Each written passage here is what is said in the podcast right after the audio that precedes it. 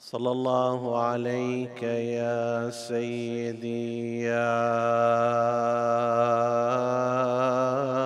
رسول الله. صلى الله عليك وعلى ابن عمك أمير المؤمنين وإمام المتقين. صلى الله عليك يا سيدي يا أبا عبد الله الحسين. ما خاب من تمسك بكم وأمن من لجأ إليكم. يا ليتنا كنا معكم فنفوز فوزا عظيما. يا رأس مفترس الضياغم في الوغى.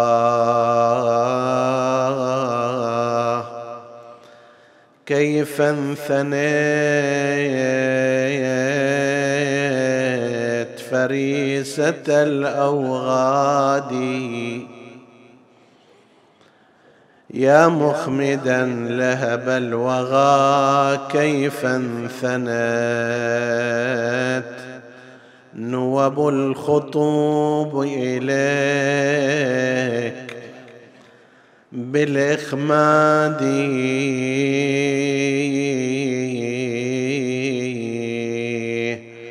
ما إن بقيت من الهوان على الثرى. ملقا ثلاثا في ربا ووهايا يا يا يا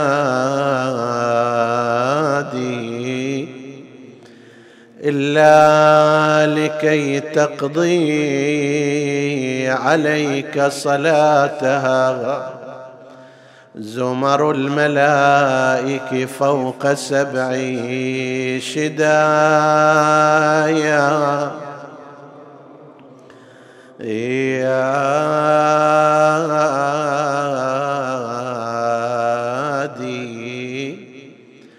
لهفي لرأسك وهو يرفع عاليا. كالبدر فوق الذابل الميا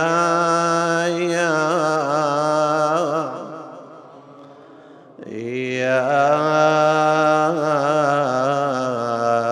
دي ولهفتا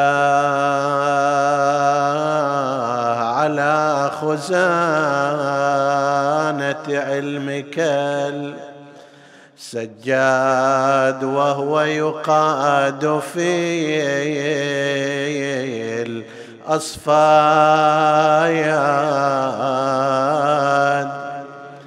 بادي الضنايا يشكو على عار المطا عض القيود ومثقل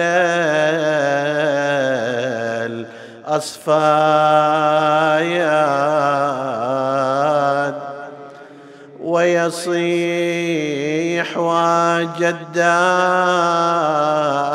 أين عشيرتي وسرات قومي أين آل ودا؟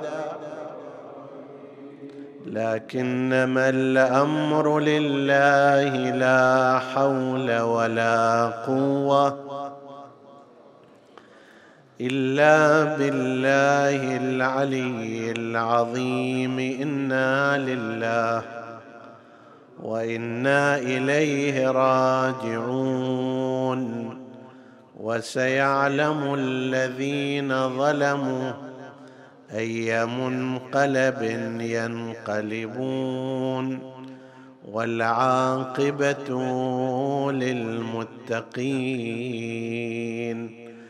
عطروا مجالسكم بذكر محمد وآل محمد.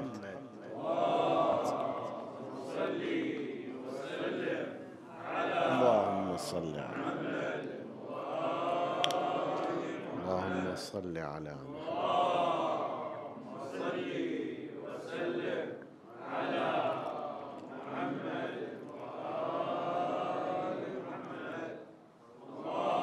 اللهم صل على محمد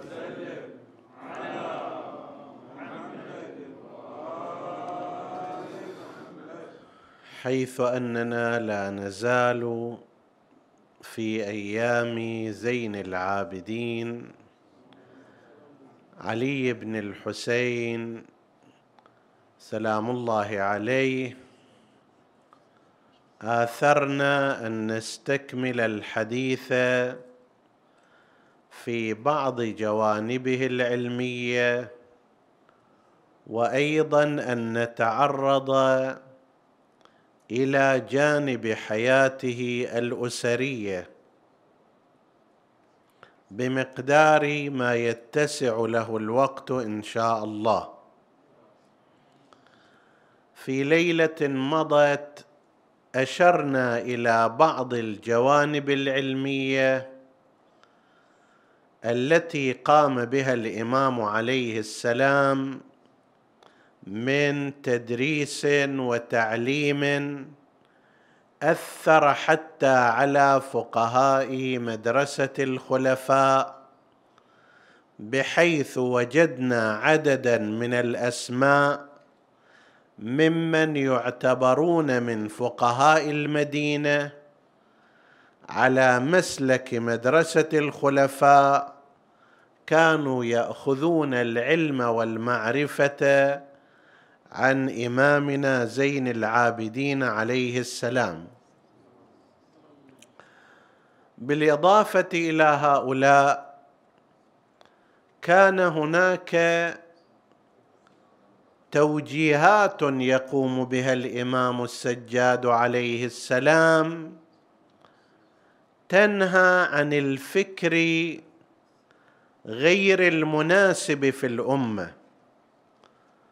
فقد كان صلوات الله وسلامه عليه يرصد وجود خط متصوف على غير المنهج الحق. وكان يعظ الناس ويوصيهم بالزهد وقد أطلق له العنان في تلك الفترة. لكي يكون بديلا عن توجيه أئمة الهدى سلام الله عليهم. ومن أعلام هذا التوجه كان الحسن البصري.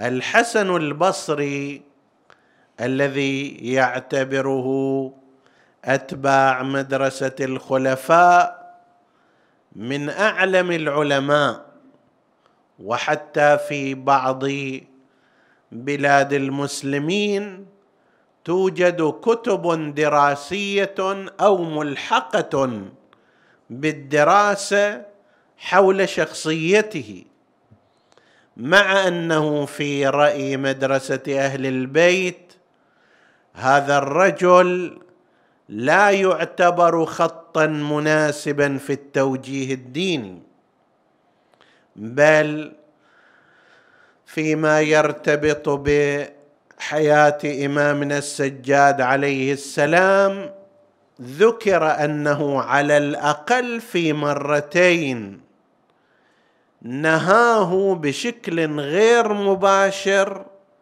عن الحديث وعن ما يسمى بالموعظة مع أن أهل البيت عليهم السلام كانوا حريصين على نشر العلم وعلى مقاومة ما كان من السلطة الرسمية من منع التحديث عن رسول الله. تعلمون أنه تم منع الحديث في وقت مبكر فكان ممنوعا حفظ الحديث عن رسول الله ونقله ونشره وهذا يذكره كل من درس في سنة رسول الله صلى الله عليه وآله.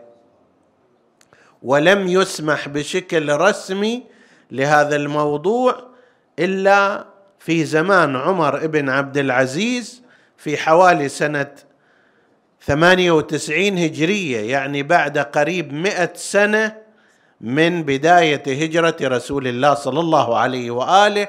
وإلا خلال هذه الفترة كان الحديث ممنوعا عن رسول الله صلى الله عليه وآله بحسب قوانين السلطة.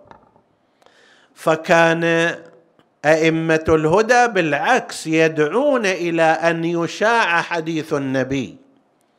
وأن يبلغ. لكن إذا اجى من قناة غير صافية ومنبع غير حسن آنئذ تكون عليه علامة استفهام. فيما ينقلون أن الإمام السجاد عليه السلام رأى ذات يوم الحسن البصري عند الحجر الأسود وهو يقص على الناس. فكرة القصص والقصاصين أيضا إليها بحثها الخاص ومن جاء بها وما هي أغراضها.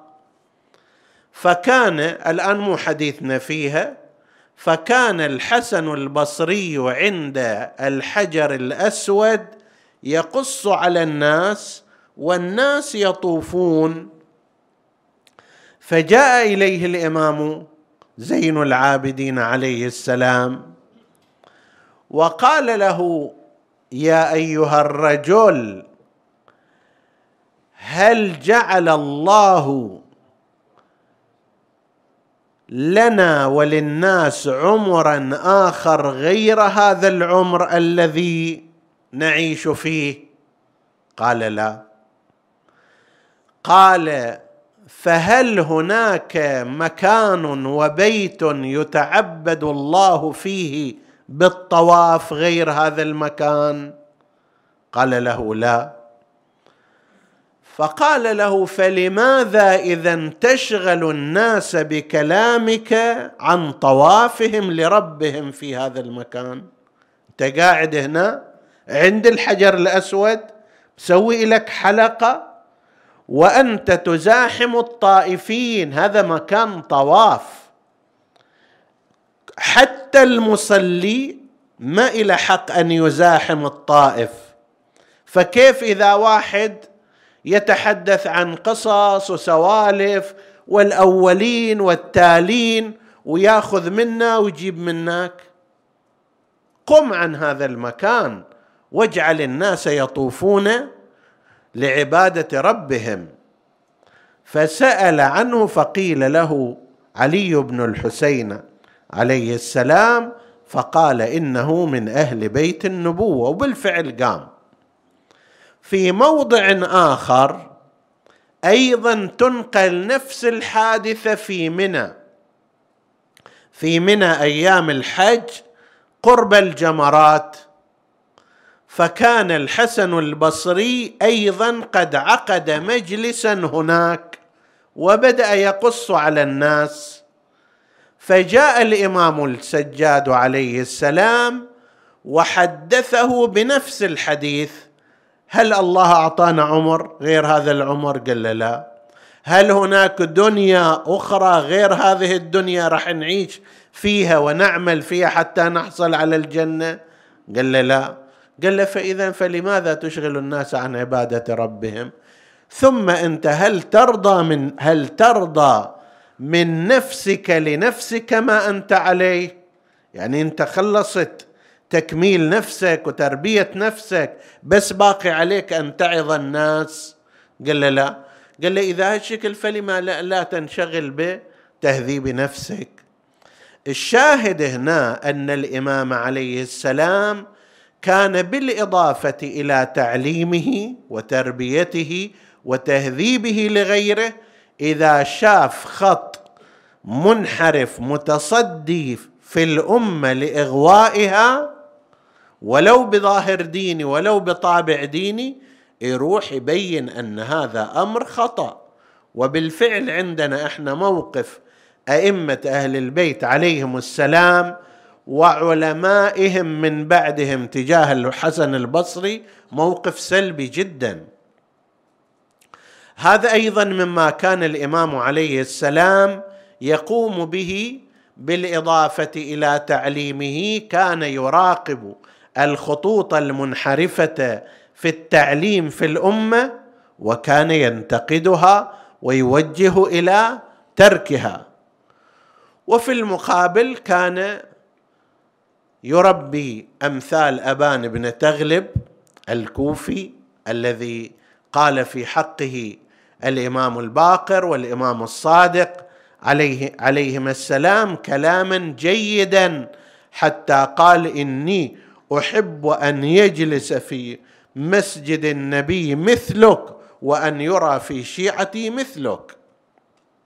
تعالم متوازن دقيق النظر أنا أحب أن تجلس في مجلس رسول الله وأن تحدث الناس.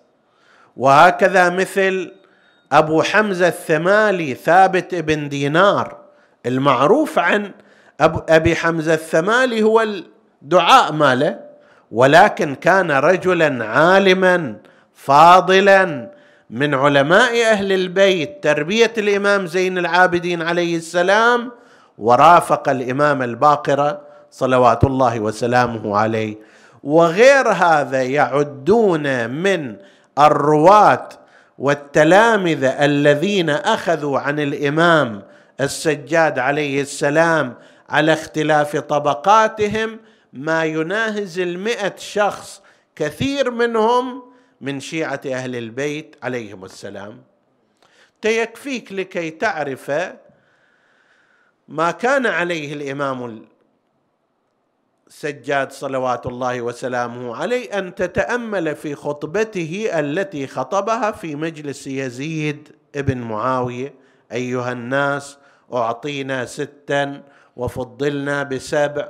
أعطينا العلم والحلم والسماحة والفصاحة والشجاعة والمحبة في قلوب المؤمنين.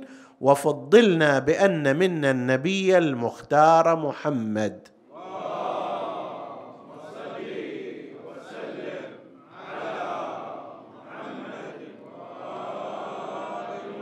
ومنا الصديق يعني أمير المؤمنين عليه السلام ومنا الطيار ومنا أسد الله وأسد رسوله ومنا سيدة النساء ومنا سبط هذه الأمة وفي بعض الروايات ومنا مهديها. اللهم صل على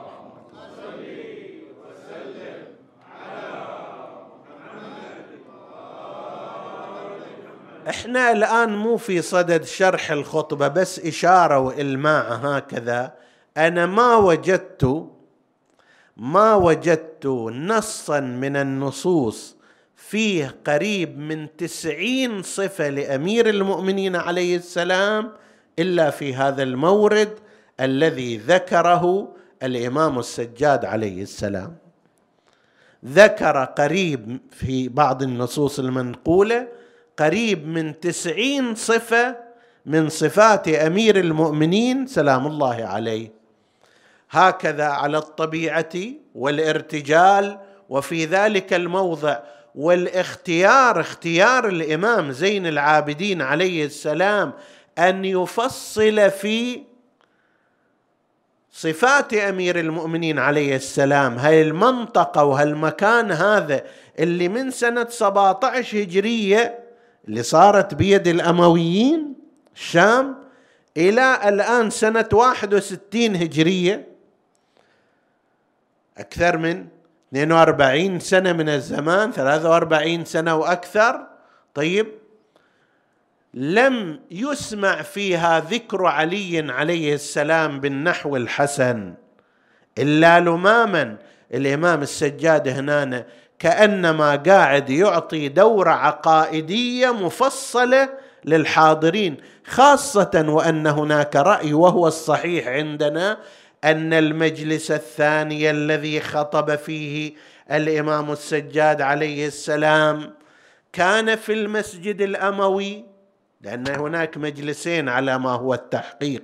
المجلس الأول عند يزيد في اليوم الأول والمجلس الثاني في المسجد الأموي وهذا المسجد مجلس المسجد العام كان أوسع والحضور فيه أكثر وكان في حضور أجانب حسب التعبير مثل وفد ملك الروم. وبالإضافة إلى ذلك من عامة الناس كان حشد ضخم فيه طيب فيه خطب الإمام عليه السلام وذكر أشياء كثيرة. ذكر في جملة واحدة قال إحنا أسرتنا أعطينا ستا. غيرنا لم يعطى هذه الست كمجموعة. يمكن مثلا سائر الأسر سائر الأسر تشترك معنا في صفة لنفترض الشجاعة. فلان أسرة عندها شجاعة وإحنا بنو هاشم عندنا هذه الشجاعة. فلان أسرة أخرى قد يكون عندها كرم إحنا أيضا عندنا الكرم. بس هالستة كمجموع كبكج كما يقولون لا توجد في اية أسرة أخرى غير الأسرة العلوية. هذا واحد. الثاني لما اجى إلى قال هذا الثاني إحنا فضلنا به لا تشترك معنا أي أسرة أخرى.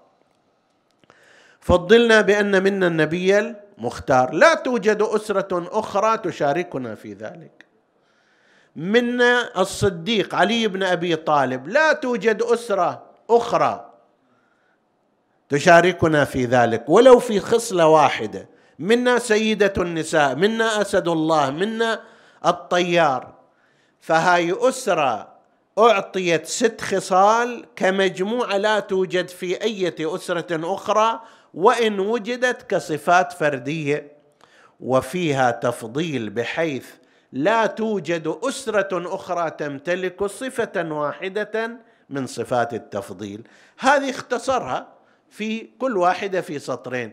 لكن لما اجى إلى أمير المؤمنين عليه السلام كما قلت في بعض النصوص تسعون صفة من صفات أمير المؤمنين عليه السلام هذه دورة كاملة للتعريف بأمير المؤمنين صلوات الله عليه. وكأنما هذه الفترة التي شهدت الشام فيها شتم الإمام هذا الغثاء كله يريد يكنسه الإمام عليه السلام بهذه التسعين خصلة وصفة التي جاء بها. هذه أيضا جزء من تعليمه جزء من تربيته للناس جزء من إيصاله الفكرة إلى هذا المجتمع.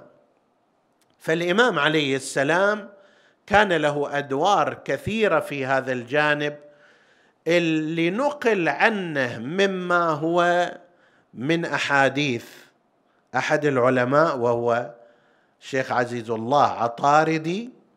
عنده كتاب من مجلدين اسمه مسند الإمام علي بن مسند الإمام علي بن الحسين السجاد عليه السلام. مسند يعني شنو؟ يعني الروايات التي تنتهي إلى الإمام السجاد. فيجيب مثلا ما جاء عن الإمام السجاد حصرا حول القرآن. كل أحاديث الإمام السجاد عن القرآن. ما جاء من الأحاديث حول صفات الله عز وجل. حول نبوة النبي حول إمامة الأئمة حول الأخلاق حول الفقه مجلدان كاملان مما جمعهما هذا العالم حول أحاديث الإمام السجاد صلوات الله عليه. هذا شيء من علمه ومما أعطاه للأمة في هذا الجانب. نجي إلى موضوع آخر وهو ما يرتبط بحياته الأسرية. نبدأ من أمه الماجدة الفاضلة شهربانو. الإمام السجاد عليه السلام بالاتفاق أمه هي غير عربية وإنما هي من بنات الأسرة الملكية في فارس. هذا لا تنظر إليه أنت أنه خطوة بسيطة. ليش؟ لأن العرب كانت عندهم فكرة أن من ولدته عربية فهو نجيب. وأما من لم تلده عربية فهذا ناقص لم تنجب. هذا اللصيق يسمونه هجين. وأمثال ذلك. فلما جاءت شهربانو وولدت زين العابدين عليه السلام وبرز منه ما برز رغب الناس في أن يتزوجوا بغير العربيات. وهذا كان كسر إلى حالة قومية عنصرية بغيضة كان الأمويون بل ما من قبل الأمويين حتى يركزون على تكريسها في الأمة أن العرب هم الأفضل. عربي أفضل من غيره مهما يكن. وهذا موجود في بعض المناطق والأماكن. هذه المرأة الفاضلة التي قيل في حقها وفي حق ابنها وإن وليدا بين كسرى وهاشم لأكرم من نيطت عليه التمائم. هذا في ثلاث روايات عنها. نحن نحتمل أن الرواية الثالثة هي الأصح. رواية تقول أن أنه جلب سبي أيام الخليفة الثاني وهذه الرواية المشهورة عند مدرسة الخلفاء فتحت فارس على مراحل في سنة 17 وفي سنة في سنة 20 أيام الخليفة الثاني. وهذه الرواية هي المشهورة عند المؤرخين الرسميين. فجيء كما قالوا بسبي وكان من بينهن اثنتان من بنات الأسرة الملكية تارة يقال بنات كسرى أخرى يقال بنات يزدجرد ثالثة يقال بنات النوشجان. فلما أرادوا أن يقسموهن قال علي عليه السلام حسب هذه الرواية إن بنات الملوك لا يقسمن وإنما يخترن. أي وحدة الواحدة منهن تختار شخص من المسلمين ثم تحسب من عطائه وخراجه وهو لازم يدفع الثمن للدولة. كنوع من التكريم مو هي تؤخذ وإنما هي تختار. فاختارت هذه التي كان اسمها اولا كما قيل شاه شاه جهان شاه زنان عفوا واختارت الحسين عليه السلام ولما اختارت الحسين دخل بها وولدت زين العابدين عليه السلام. هاي الرواية الأولى. الرواية الثانية نفسها تقول أنه كان ذلك في زمان الخليفة الثالث وعلى يد عبد الله ابن عامر ابن كريز والد هند زوجة يزيد ابن معاوية. يجي ذكرهم في هذه الأيام. ونفس الكلام أنه جاءت واختارت الحسين فالحسين دخل بها وأولدها الإمام السجاد. لها أخت قيل إنه أعطيت لمحمد ابن أبي بكر فأولدها القاسم ابن محمد ابن أبي بكر ولذلك يقولون أن السجاد والقاسم أبناء خالة. والرواية الثالثة التي نحن نعتقد أنها هي الصحيحة أن ذلك تم في زمان أمير المؤمنين عليه السلام حيث جاء له أحد ولاته على المشرق واسمه جابر ابن حريث الحنفي جاء له بسبايا وكان منهن اثنتان تنتميان إلى هذه الأسرة الملكية فزوج إحداهما الإمام الحسين عليه السلام والأخرى للقاسم والأخرى لمحمد ابن أبي بكر وكان محمد ابن أبي بكر تحت تربية الإمام أمير المؤمنين عليه السلام. فأولداها هذين. نحن نعتقد أن هذه الرواية هي الأصح وذلك لأنه لو كان في زمان الخليفة الثاني لكان عمر الإمام زين العابدين عليه السلام في كربلاء كبيرا جدا. يعني إذا فرضنا مثلا كانت سبيت أو سلب أو اتي بها في سنة 17 أو حتى في سنة 20 فمعنى ذلك إذا تزوجها الإمام الحسين في ذلك الوقت لازم يكون عمر الإمام السجاد في كربلاء بين أربعين أو واحد وأربعين سنة وهذا بالاتفاق غير صحيح عند المؤرخين. على أنه بعضهم كان يريد لعله استفادة عقائدية من هذه الجهة لما يأكدون على هذا حتى يقولوا ما دام الإمام أمير المؤمنين ما دام الإمام علي قبل بأن يأخذ السبايا من الخليفة الثاني وأن يزوجها ابنه الحسن. معنى ذلك أنه يعترف بشرعية الخلافة وإلا إذا كان هذا الخلافة غير شرعية يعني هذا السبي غير شرعي وبالتالي كل الشغلة ما تنفع. عمل غير مشروع غزو غير مشروع.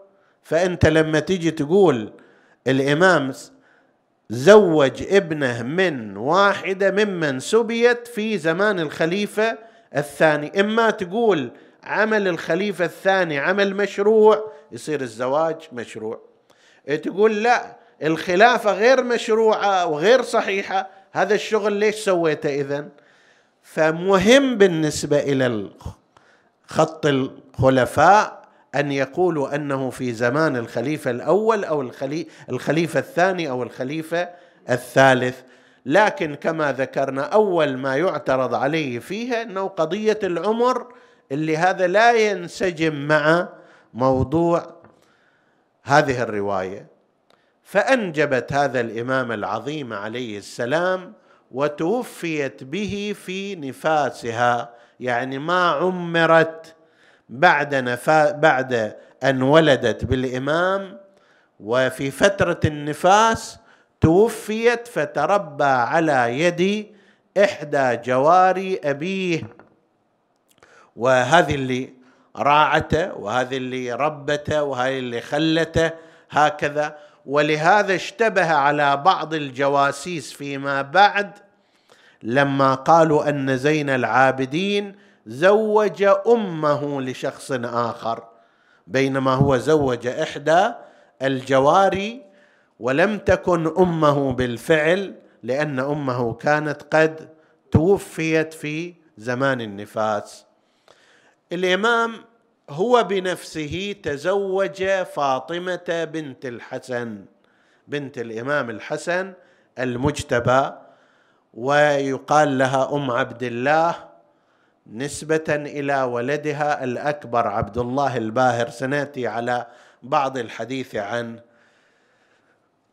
هنا التحم الفرع الحسني بالفرع الحسيني وأنجب الإمام السجاد من فاطمة بنت الحسن الحسنية الإمام الباقر عليه السلام ولذلك يقال أن الإمام الباقر هو أول علوي من علويين وأول فاطمي من فاطميين يعني هم أمة فاطمية وعلوية وهم أبوه علوي وفاطمي.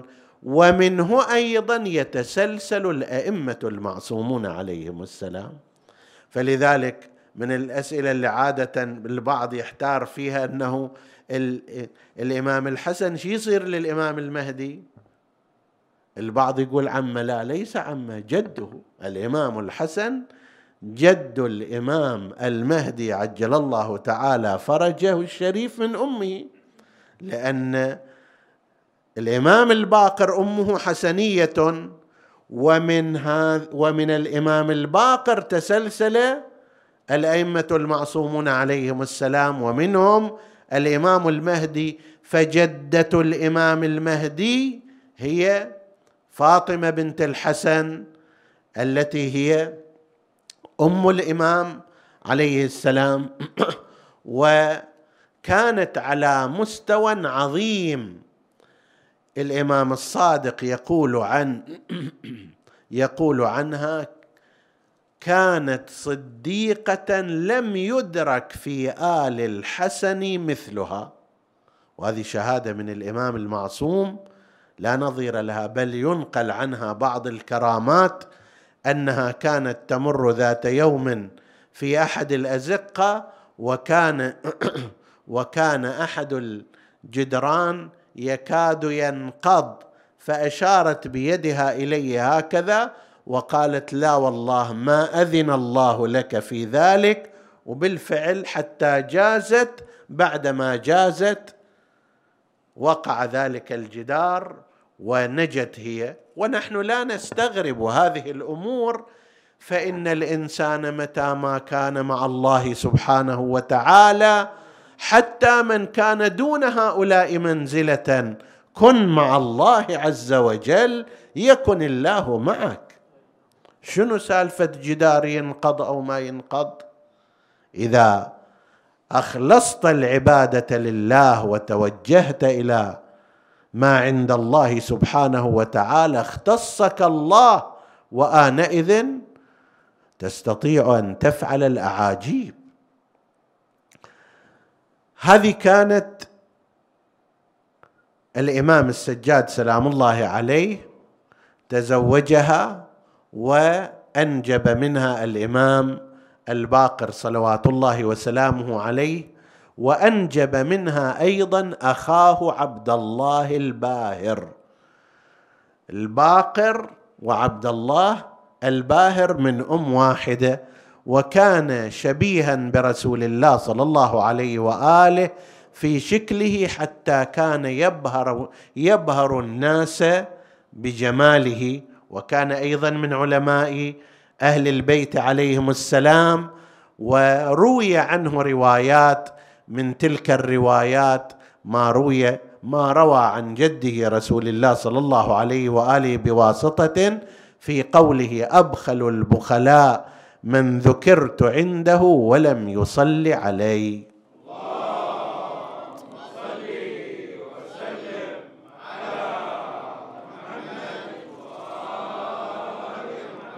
من أولاده صلوات الله وسلامه عليه الإمام السجاد كان زيد بن علي بن الحسين الشهيد.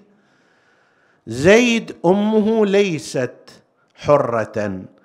أساسا الإمام السجاد عليه السلام عنده زوجة واحدة هي من الحرات وهي فاطمة بنت الحسن. والباقي كلهن أمهات أولاد. هذا التعبير لعله مر عليكم وتعرفونه لكن تذكير به تعبير أم الولد في الفقه عندما يقولون يعني أن الجارية تشترى وإذا ولدت لمن ملكها ثم توفي عنها مالكها خلاص تنعتق بميراثها. وهذه من طرق ووسائل الإسلام في القضاء على موضوع الرق والعبودية بشكل سلس وقابل للتنفيذ. يقدر الإسلام يجي يقول لا كل واحد عنده جارية هي حرة وما علينا منه. طبعا هذه عندها ثروات هذه تعتبر ثروات. قسم كبير من الناس ما حاضر يسوي هالشكل. لكن وضع أنظمة متعددة منها قضية الكفارات منها استحباب عتق الرقبة ومنها قضية الزواج. لو أن انسانا اشترى جارية ودخل بها وأنجب منها بمجرد أن يموت المالك خلاص هذه تصير حرة وتنعتق. وكانت أم زيد بن علي الشهيد كانت كما في الخبر هدية المختار ابن أبي عبيد الثقفي للإمام السجاد صلوات الله وسلامه عليه. وهذا مو مربوط بقضية ثورة المختار وزمانها لا هذه كما كان بعض الشيعة يهدون إلى الأئمة اموالا أو غير ذلك. هذه أيضا كانت من هذا القبيل. فأرسلها المختار الثقفي للإمام السجاد عليه السلام وولدت له مولودا فاستفتح الإمام السجاد عليه السلام بالقرآن الكريم لما ولد زيد بن علي. فكانت تظهر آية فضل الله المجاهدين على القاعدين اجرا عظيما. مرة ومرتين ونفس الآية في الجهاد تخرج فقال هو والله زيد هو والله زيد هكذا حدثني هكذا حدثني أبي عن رسول الله محمد.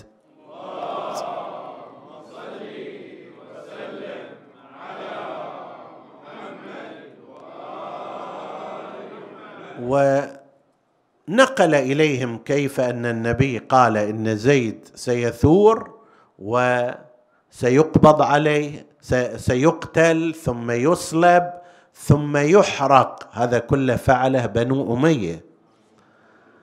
يعني الشناعة لما يقولون لنا مثلا أخفي قبر الإمام أمير المؤمنين عليه السلام هذا طبيعي.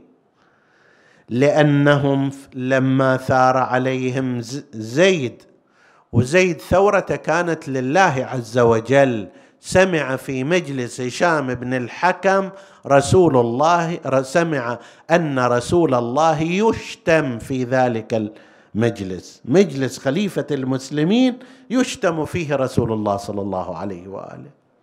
فخرج عاقدا العزم على تغيير هذه الدولة الفاجرة والفاسقة وثار في الكوفة حصلت تطورات اللي انتهى كاد أن يتفوق على الجيش الأموي في الكوفة ولكن ضرب مع المغرب. مع المغرب جاء سهم غرب كما يقولون. يعني هكذا لا يعلم من أطلقه وكيف وقت ظلام فوقف فوقع في جبينه وكان فيها منيته. فقاموا أصحابه ودفنوه في مكان تحت الأرض ثم جعلوا مياه النهر عليه. حتى يكون مخفي بعد بالكامل. جواسيس أخبروا بني أمية راحوا وطلعوه من وسط الطين ثم صلبوه على جذع نخلة ثلاث سنوات. ثلاث سنوات. بعد ذلك جاءهم الأمر بأن ينزلوه علشان شنو يواروه لا أن ينزلوه ويحرقوه ويرموه في الماء. هاي يعني وضع الدولة الأموية كانت هكذا. هذا من أبناء الإمام السجاد سلام الله عليه وكان مقرا بإمامة الأئمة وله مدح كثير جدا في رواياتنا. وعن الإمام الصادق رحم الله عمي زيد فإنه لو ظفر لوفى ولقد استشارني في أمر خروجه فقلت له إن كنت إن أردت أن تكون المصلوب بكناسة الكوفة فافعل. يعني هذه ما وراها قضية انتصار ما وراها قضية نجاح دنيوي. بس أنت إذا غضبا لله تعالى ثرت حاضر إلى الشهادة ذاك طريقك. فعندنا زيد بن علي وعندنا عبد الله الباهر وعندنا الإمام الباقر عليه السلام وهو سيدهم وأفضلهم والإمام المعصوم عليه السلام. وعندنا أيضا الحسين ابن علي بن الحسين. الحسين ابن علي بن الحسين كان يتولى صدقات أمير المؤمنين عليه السلام ويديرها أكو بحث حول صدقات أمير المؤمنين سلام الله عليه أنه لما حضرته الوفاة خلف بساتين كثيرة جدا الإمام أمير المؤمنين. في الفترة التي حرم منها حرم فيها من الخلافة كان يذهب إلى ينبع وإلى أطراف المدينة بل حتى هذه أبيار علي المعروفه بعضهم يقول هي مما حفره الإمام أمير المؤمنين عليه السلام وبئر في ذلك الزمان يعني بستان. لأنه ما ماكو قضية تعال اشتري أرض إلى آخره تحفر بئر هنا والأرض مباحة ومتاحة مكان اللي يوصل هذا المي البئر إلى أنت تقدر تزرع فيه. فترك بساتين كثيرة تعدد وسميت بصدقات علي وهذه بقيت إلى زمان أبي جعفر المنصور العباسي أكو خبر عنها يعني كم؟ مئة سنة تقريبا من شهادة الإمام أمير المؤمنين عليه السلام وهي باقية وإليها برنامج على من تقسم لمن تعطى كذا كذا. زين. فهذا كان يتولى صدقات أمير المؤمنين صلوات الله وسلامه عليه. وكان شديد الخوف لله عز وجل. يعبر عن واحد منهم يقول كأنه قد أدخل إلى نار جهنم ثم أخرج منها فهو يخاف من الذنوب. شلون واحد إذا دخلوه النار طلعوه كأن هذا هكذا من شدة خوفه واتقائه للذنب. ولا غرابة إذا رأى أباه زين العابدين عليه السلام بتلك الحالة من العبادة والبكاء والمناجاة والتوسل فلا غرابة أن يخرج على مثل أبيه. هناك أيضا أولاد آخرون يختلفون في عدد أولاد الإمام زين العابدين عليه السلام بين من قائل إنهم 15 بينهم ثلاث بنات وبين من قائل 12 بينهم ثلاث بنات لكن هؤلاء عند أيضا عمر الأشرف. عمر الأشرف باعتبار أنه عنده شرف الانتساب إلى رسول الله صلى الله عليه وآله. ليش سمى ب... ليش سماه بتسمية عمر؟ ربما يصير كلام حولها بمناسبة أخرى على أنه لا تعني هذه شيئا أصلا. يعني محاولة الاستفادة منها استفادة عقائدية هي استفادة فاشلة. أنه لأن فلان سمى أحد ابنائه باسم هذا الخليفة فإذا ماكو بينهم إلا كل خير وماكو عندهم مشكلة. هذا تبسيط للمسائل. هذا ضحك على الناس. الاختلاف مو بالاسم الاختلاف مو بالحروف. تعال شوف المنهج متفق. خلي لا يسمي ولا واحد باسمه. ما في مشكلة. شوف المنهج مختلف. لو إن شاء الله يسميه علي بن أبي طالب بالكامل ماذا ينفعه ذلك؟ طيب يسمي بدل الواحد عشرة باسم. هذا الشخص إذا المنهج مختلف إذا الطريق غير واحد لا ينفع ذلك التشابه الاسمي. ولا أن يلبس نفس ملابسه ولا أن ما أدري يطلع بشكله الخاص. لا لا ما يفيد هذا. اللي يفيد هو الاتفاق في المنهج والطريق. نسأل الله سبحانه وتعالى أن يجعلنا من المتبعين لهم ومن السائرين على خطاهم. أشرنا في أثناء الحديث إلى خطبة الإمام السجاد عليه السلام في ذلك المسجد الأموي. فلما خطب الإمام عليه السلام وذكر أمير المؤمنين بما ذكره من الصفات عرج على ذكر نسبه من جهة الأم فقال أنا ابن فاطمة سيدة النساء. أنا ابن بنت رسول الله المصطفى. ثم عرج على الحديث في أنه ابن الحسين أنا ابن الظمآن حتى قضى. أنا ابن العطشان حتى مضى.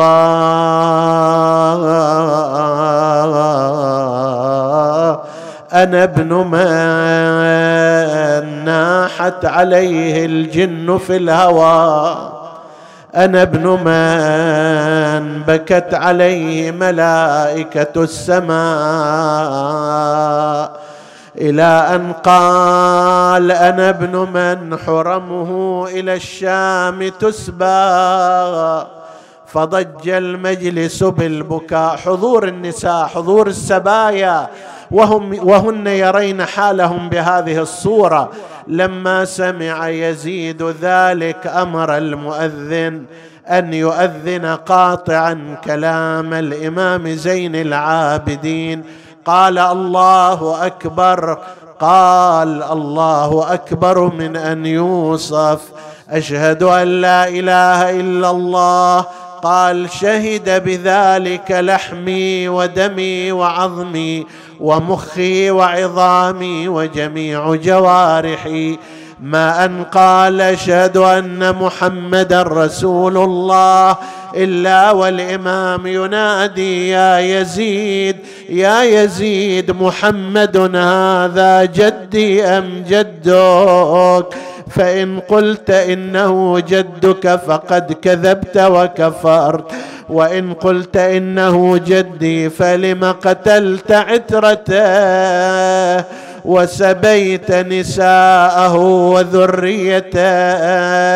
عندها انفض المجلس وتفرق الناس. يقول المنهال رأيت زين العابدين ذات يوم وهو يمشي في دمشق والدم يسيل من رجليه جئت اليك كيف أصبحت يا ابن الحسين؟ قال لي يا منال كيف أصبحنا؟ أصبحنا مقتولين مشردين مطرودين عن الأوطان. يا منهال أصبحت العرب تفتخر على العجم بأن محمدا منها وأصبحت قريش تفتخر على سائر العرب بأن محمدا منها وأصبحنا آل رسول الله مقتولين مشردين عن الأوطان. أويلي يلوي رقبته ويدير عينه يفطر مهجة يسمع ونين يلوي رقبته ويدير عينه آه يفطر مهجة اللي يسمع وني آه علي لي لوج علي لي يصيح أبو حسين وين؟ آه يا ابويا انت انصبيت وإحنا انسبينا أنا ابن ولاة الأمر في كل موطني. بنا شيد الإسلام والدين قد بني. أبعد استلام الناس كعبة مسكن وقادوا ذليلا في دمشق كأن. من الزنج عبد غاب عنه نصيب. فيا ليت أمي لم تلدني ولم أكن يزيد يراني في القيود أسير. نسألك اللهم وندعوك باسمك العظيم الأعظم الأعز الأجل الأكرم يا الله. اغفر لنا ذنوبنا كفر عنا سيئاتنا. آمنا في أوطاننا. لا تسلط علينا من لا يخافك ولا يرحمنا. ولا تفرق بيننا وبين محمد وآله طرفة عين. احفظ اللهم إخواني السامعين فردا فردا.